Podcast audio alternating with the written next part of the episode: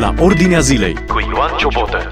Bine v-am găsit în emisiunea la Ordinea Zilei. Discutăm astăzi despre Franța. Dar mai întâi, uh, în Scoția, părinții riscă șapte ani de închisoare dacă nu le permit copiilor lor să devină transgenderi. Adică vine fetița acasă și spune eu de astăzi sunt băiat sau vine băiatul și spune eu de astăzi vreau să fiu fetiță și mă duc să mi se taie tot ce am în plus să rămân fetiță sau invers, am mai discutat aceste subiecte. Deci este un proiect de lege cumplit. Șapte ani de închisoare pentru părinții care nu sunt de acord cu copiii lor, care mâine poate se vor răzgândi. În Grecia, premierul Greciei, tot așa, vine cu un proiect de lege pentru legalizarea căsătoriilor între persoane de același sex. Grecia, o țară profund ortodoxă. Dar subiectul nostru este astăzi din Franța. În Franța, noul prim-ministru, Gabriel Attal, este homosexual. Tată, m-am îndrăgostit de un băiat, îi spunea el tatălui lui. Tatăl i-a zâmbit și la sfârșit i-a spus nimic n-are nicio importanță față de iubire. Avea 26 de ani pe atunci, tatăl său era bolnav de cancer și după două zile de la această mărturisire, tatăl său a și murit din cauza cancerului. În 2017, Gabriel Atal a încheiat un pact civil de solidaritate cu politicianul Stefanie Sejurn. Este un fel de parteneriat civil în Franța în care uh, persoane de același sex pot să trăiască împreună și să își uh, împărtășească lucrurile materiale, bunuri, impozite, drepturi sociale, etc. Dar uh, presa franceză spune că cuplul s-a despărțit în ziua numirii oficiale a lui Gabriel Attal în funcția de prim-ministru. Deci, teoretic, s-ar putea să fie despărțiți nu știu. Vorbim despre acest lucru împreună cu pastorul Daniel Todoran de la Biserica Lumina Lumii din Paris. Bine ați venit în emisiunea la Ordinea Zilei. Bine v-am găsit, bună ziua! Spuneți-ne, sunt îngrijorați cei din uh, afara bisericii și cei dinăuntru de uh, noul prim-ministru al Franței? Este recent, uh, sunt doar câteva ore de când domnul Emmanuel Macron, președintele Franței, l-a numit în această funcțiune pe domnul Gabriel Antal ca și prim-ministru, uh, însă lumea, atât media, în mod special um, lumea creștină, oamenii care au valori și principii, uh, există un freamăt puternic, o îngrijorare foarte puternică. Am primit mai multe mesaje, telefoane, am avut videoconferințe în care oamenii își exprimă îngrijorarea față de situația aceasta. Este uh, domnul prim-ministru Gabriel Antal, este în premier uh, un prim-ministru în Franța, au mai fost anumite persoane publice care au mai avut astfel de orientări, însă niciodată un prim-ministru care să se declare public având astfel de orientări. Da, este Cum este, este el ca personalitate? De cum este Gabriel Atal ca, ca personalitate, cum este? Da, l-am cunoscut în momentul în care domnul Emmanuel Macron s-a desprins din uh, Partidul Socialist. El a fost uh, printre primii, dacă nu chiar primul fidel care l-a urmat în acest proiect. Au înființat împreună uh, Partidul în Marș în 2016 și de atunci sunt împreună. A fost un fidel al lui, au lucrat împreună, au avut mai multe proiecte și de atunci a rămas foarte fidel domnul Emmanuel Macron. Este un excepțional comunicator ca și președintele Franței de altfel, dacă excelează în ceva, sunt oameni care au o comunicare fantastică, în comparație cu foarte mulți politicieni la ora actuală care au un limbaj de lemn, înțelegi foarte greu ce vorbesc. Ei, Emmanuel Macron, uh, Gabriel Antal sunt doi oameni care au o capacitate de a comunica incredibilă inclusiv când el a fost uh, ministrul educației pentru o perioadă scurtă, a fost și ministrul de finanțe, tot pentru o perioadă scurtă. Fiecare moment în care el a preluat funcțiuni în Franța și a dirijat anumite departamente, a impresionat prin modul lui de a comunica. Este un tip sclipitor, genial, din punct de vedere intelectual, uh, este un om foarte, foarte capabil. Provocarea și frământarea noastră, în mod special a credincioșilor, este aspectul acesta și valorile care nu sunt compatibile cu convingerile. Și dați-mi voi să vă spun că, să știți că deși Franța oarecum um, au um, o anumită persivitate, permisivitate în societatea lor și au mai fost anumite persoane care au ocupat anumite funcțiuni, Ehm, Franța încă are foarte multe familii franceze, mă refer, care au valori și care încă merg la biserică. Sunt oameni încă și politicieni, nu foarte mulți, dar sunt oameni care au valori și principii și există o frământare destul de accentuată în ultimul timp vis-a-vis de orientarea și de deciziile ultime care s-au luat. Da, inclusiv, la cel mai înalt nivel Inclusiv uh, uh, partenerul, într-un fel, soțul sau soția uh, primului ministru Gabriel Atal este europarlamentar, este politician europarlamentar. Exact. Da. Atunci de ce ar de ce ar fi un motiv de îngrijorare? Din moment ce omul este genial, s-ar putea să-și facă treaba foarte bine, s-ar putea să ducă Franța pe noi culmi, cum se spunea pe vremuri. Ce, care ar fi îngrijorarea? Ei, uh, chestiunea, um, probabil că din punct de vedere economic, administrativ, administrativ omul își va demonstra capacitățile și va face din punctul acesta de vedere o treabă bună. Cei mai mulți dintre oameni care ne-au valorile și principiile pe care noi le avem, credincioșii, familiile tradiționale, cei care îmbrățișăm lucrurile acestea, probabil că omul va, chiar va excela, pentru că pe fiecare domeniu unde el a uh, a activat până acum, a făcut o treabă bună. Acum, problema este și îngrijorarea noastră, ceea ce se întâmplă, discutam zilele trecute cu familii de francezi, care spuneau că în urmă cu 20-30 de ani, dacă în Franța cineva ar fi vorbit despre o persoană publică având astfel de orientări, Oamenii ar fi ieșit în Franța, în stradă francezii, ar fi manifestat, ar fi protestat. Îngrijorarea este că încet, încet, în toți acești, mai ales în ultimii ani, uh, orientările și agenda aceasta progresistă este foarte clar, suntem convinși de lucrul acesta că în spate este mai mult decât uh, o simplă coincidență sau faptul că omul acesta s-a remarcat prin capacitățile lui și efectiv a fost numit doar datorită capacităților. Toată lumea înțelege că există o agendă și lucrurile merg într-o anumită direcție și asta ne îngrijorează pe fiecare dintre noi. Uh, faptul că în fiecare an sunt legi care se dau, se promovează anumite lucruri care, cum spuneam mai devreme, în urmă cu ceva ani francezii ar fi protestat uh, violent împotriva lucrurilor acestea, ceea ce este totuși îngrijorător discutând cu oamenii de aici, dar observ că asta nu este doar în Franța, în România, în multe țări din Europa și din lume, este că oamenii sunt efectiv anesteziați. Media, și spuneați de 20 uh, de ani de comunicare. În ultimii 20 de ani spuneați despre 20 de ani. Cam în ultimii 20 de ani s-au întâmplat toate acestea. Vă rog. Da, da, da. Este îngrijorător într-un timp atât de scurt să uh, existe uh, o schimbare și lucrurile să se întâmple cu așa viteză și așa violență Uh, îmi spuneau toți că așa ceva în Franța nu se... Uneori schimbările se întâmplau după zeci de ani, după o grămadă de discuții în Parlament. Uh, tot ceea ce și-a propus domnul Emmanuel Macron, pentru că de asemenea este un, uh, este un om extraordinar de inteligent, un foarte, foarte bun comunicator. Macron, Emmanuel Macron. un lider de excepție tot, da, tot ceea ce și-a propus domnul Emanuel Macron președinte, tot ce și-a propus până acum, o grămadă de legi care nimeni n-ar fi crezut că le va putea implementa în Franța, până acum absolut de fiecare lucru de care el a vorbit uh, le-a făcut. Ei, chestiunea este că pe perioada de COVID uh, a reușit să implementeze anumite legi în Parlament la nivelul cel mai înalt în Franța, care lui îi permite să treacă anumite legi fără să fie votate în Parlament, dacă prim-ministru, el împreună cu președintele, cu cabinetul guvernamental, uh, validează o lege, au anumite ferestre pe care ei și le-au votat și le-au pregătit în care trec toate aceste legi. Asta este îngrijorarea cea mai mare, că în anii următori, în timpul care vin acest prim-ministru va fi implementată, deja există anumite îngrijorări vis-a-vis de școli, de ceea ce se întâmplă în Franța, de ceea ce se predă, de modul în care profesorii abordează anumite subiecte. Suntem o biserică care avem în jur de 700 și ceva, 800 de copii și întâlnim frecvent anumite reacții din partea colegilor, a profesorilor în societatea de aici. 800 de copii, 800 de copii într-o biserică românească din Paris? Da, da. Felicitări, da. felicitări, da. excelent. Și câți membri aveți? Da, da. da.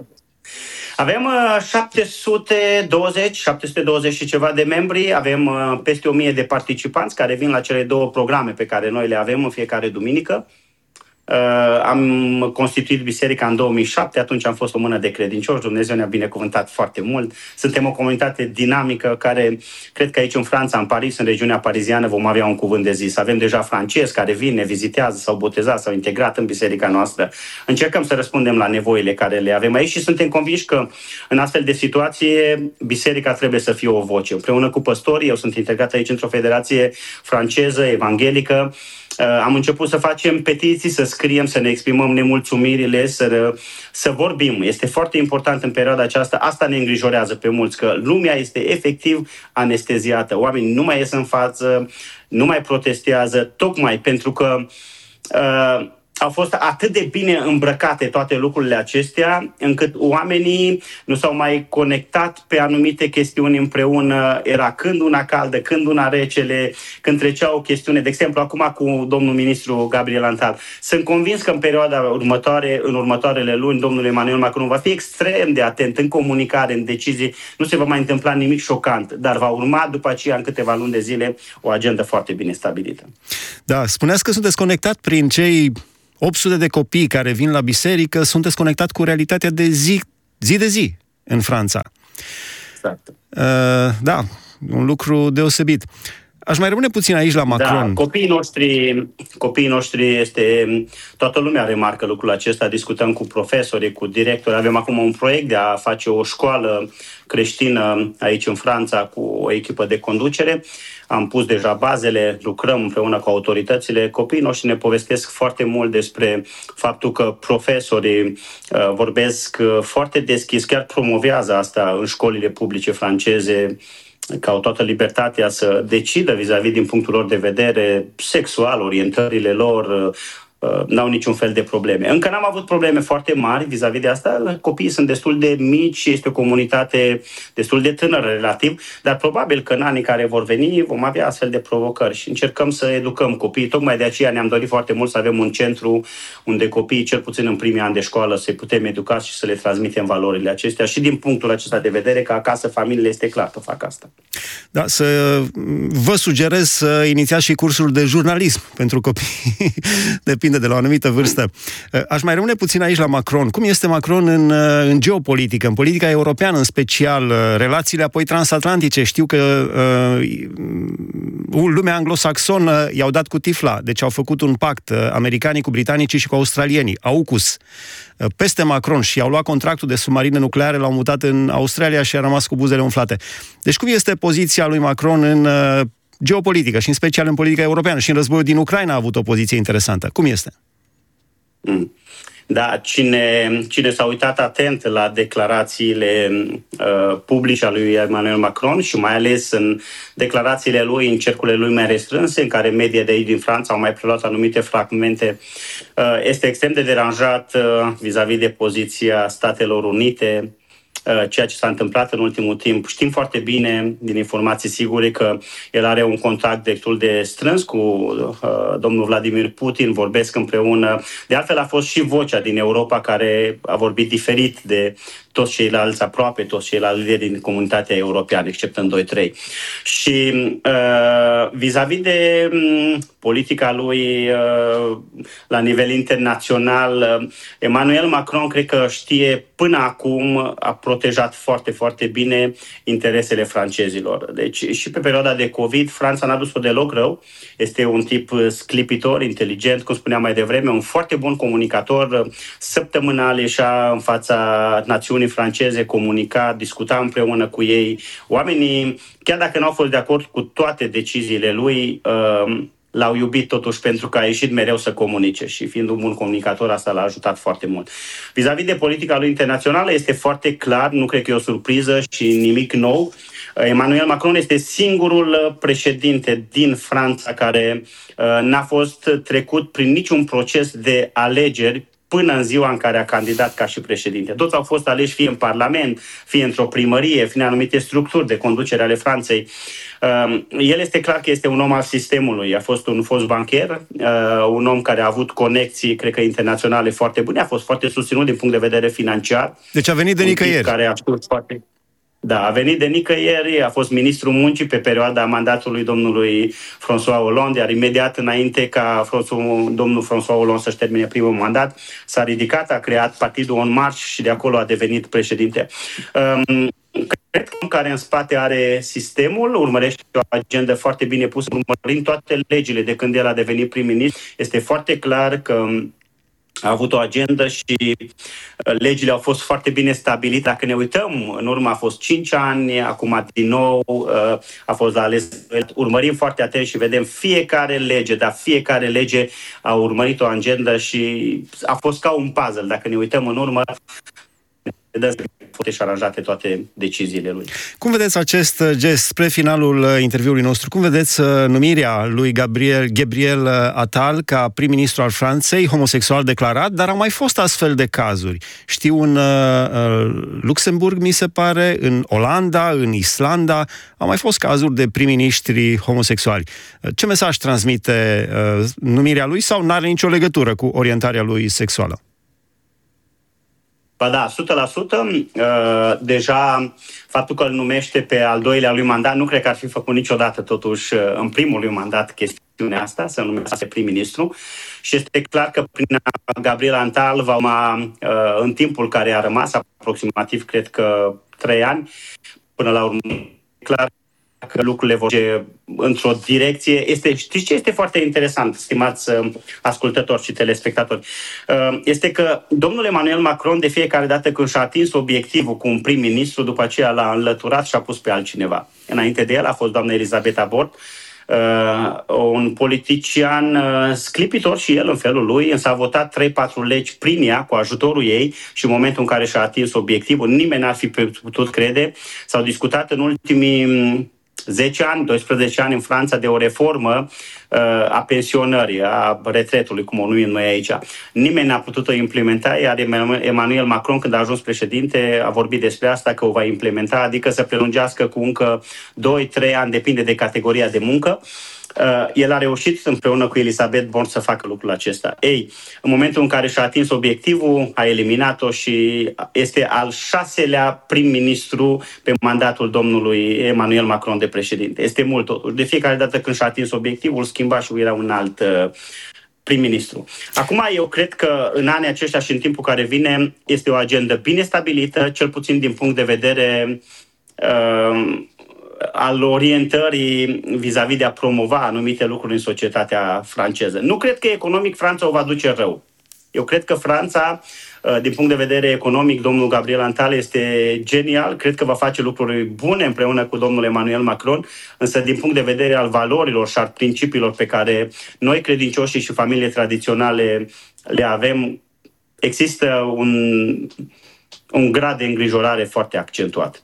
Aș vrea să vă rog să vă rugați pentru, să înălțați o rugăciune către Dumnezeu pentru cei înălțați în dregătorii, dar v-aș mai întreba un lucru esențial. Care sunt valorile Bibliei pe care creștinii autentici, născuți din nou din apă și din duh, așa cum spune Biblia, uh, le propagă, bazați pe Biblie, în privința orientărilor uh, în, în definiția familiei și a orientărilor din lumea de astăzi. Deci, care sunt valorile Bibliei?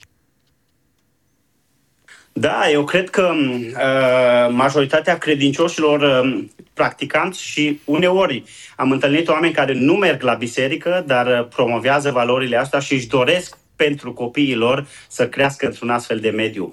Noi uh, respectăm autoritățile uh, politice, administrative, ne rugăm pentru ei frecvent la întâlnirile noastre, avem un respect față de președintele Franței, față de prim-ministru, de primar, de prefecție.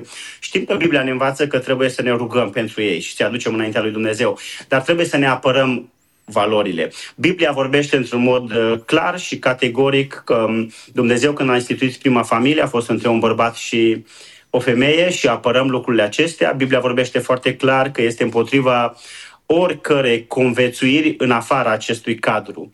Uh, așadar, noi ca și credincioși uh, ne rugăm pentru autoritățile care ne conduc, dar suntem datori în fața copiilor noștri, în fața oamenilor care ne privesc, în fața oamenilor politici să ne apărăm valorile acestea. Zilele acestea, din comunitatea franceză, unde eu fac parte cu păstorii, ne-am hotărât să facem o petiție care să o înaintăm autorităților. Vrem să se audă vocea noastră, dar în același timp să le facem de cunoscut că îi respectăm și ne rugăm pentru ei și ne rugăm ca Dumnezeu să le dea înțelepciune și sănătate în deciziile pe care le ia. Adică să nu fim niște proroci sau niște creștini de catifia de carton, nici extremiști, să ne spunem punctul de vedere uh, clar, decent, cu dragoste, dar ferm. Da. Exact. Da. Cum ziceau primii apostoli când au fost trași la socoteală pe un alt context, ei predicau atunci pe Iisus Hristos, o zis, se cade mai bine să ascultăm de Dumnezeu decât de oameni. Îi respectăm, ne rugăm pentru ei, dar acolo unde nu suntem de acord cu ei, nu putem accepta și nu putem să-i ascultăm în direcția și în ceea ce ei vor să promoveze. La final, aș vrea să vă rog, ca și slujitor al bisericii, să aducem Europa în rugăciune. Franța, pe cei înălțați în dregătorii în Franța, să să se pocăiască, așa cum spune Biblia, nu în sensul de apartenență la o anumită grupare. Trebuie să aparțină după aceea și de o anumită grupare, o biserică locală, dar să se pocăiască în inima lor, înaintea lui Dumnezeu. Liderii Franței, liderii României, liderii Europei, v-aș ruga să înălțați o rugăciune către Dumnezeu. Amin, Doamne ajută. Doamne Dumnezeule, ne închinăm înaintea Ta și noi știm că orice lider politic, Doamne, orice om care astăzi este înălțat într-o dregătorie și într-o funcție publică, dincolo de faptul, Doamne Dumnezeule, că noi avem poate anumite divergențe și anumite puncte diferite de a le vedea, tot ceea ce se întâmplă, se întâmplă cu permisiunea Ta. Noi nu înțelegem de ce în anumite situații tu ai permis lucruri care au îngrozit societatea sau care nouă ni s-a părut că se duc într-o direcție greșită, dar știm că în spatele istoriei și în spatele tuturor lucrurilor tu ești Dumnezeu care conduci toate lucrurile.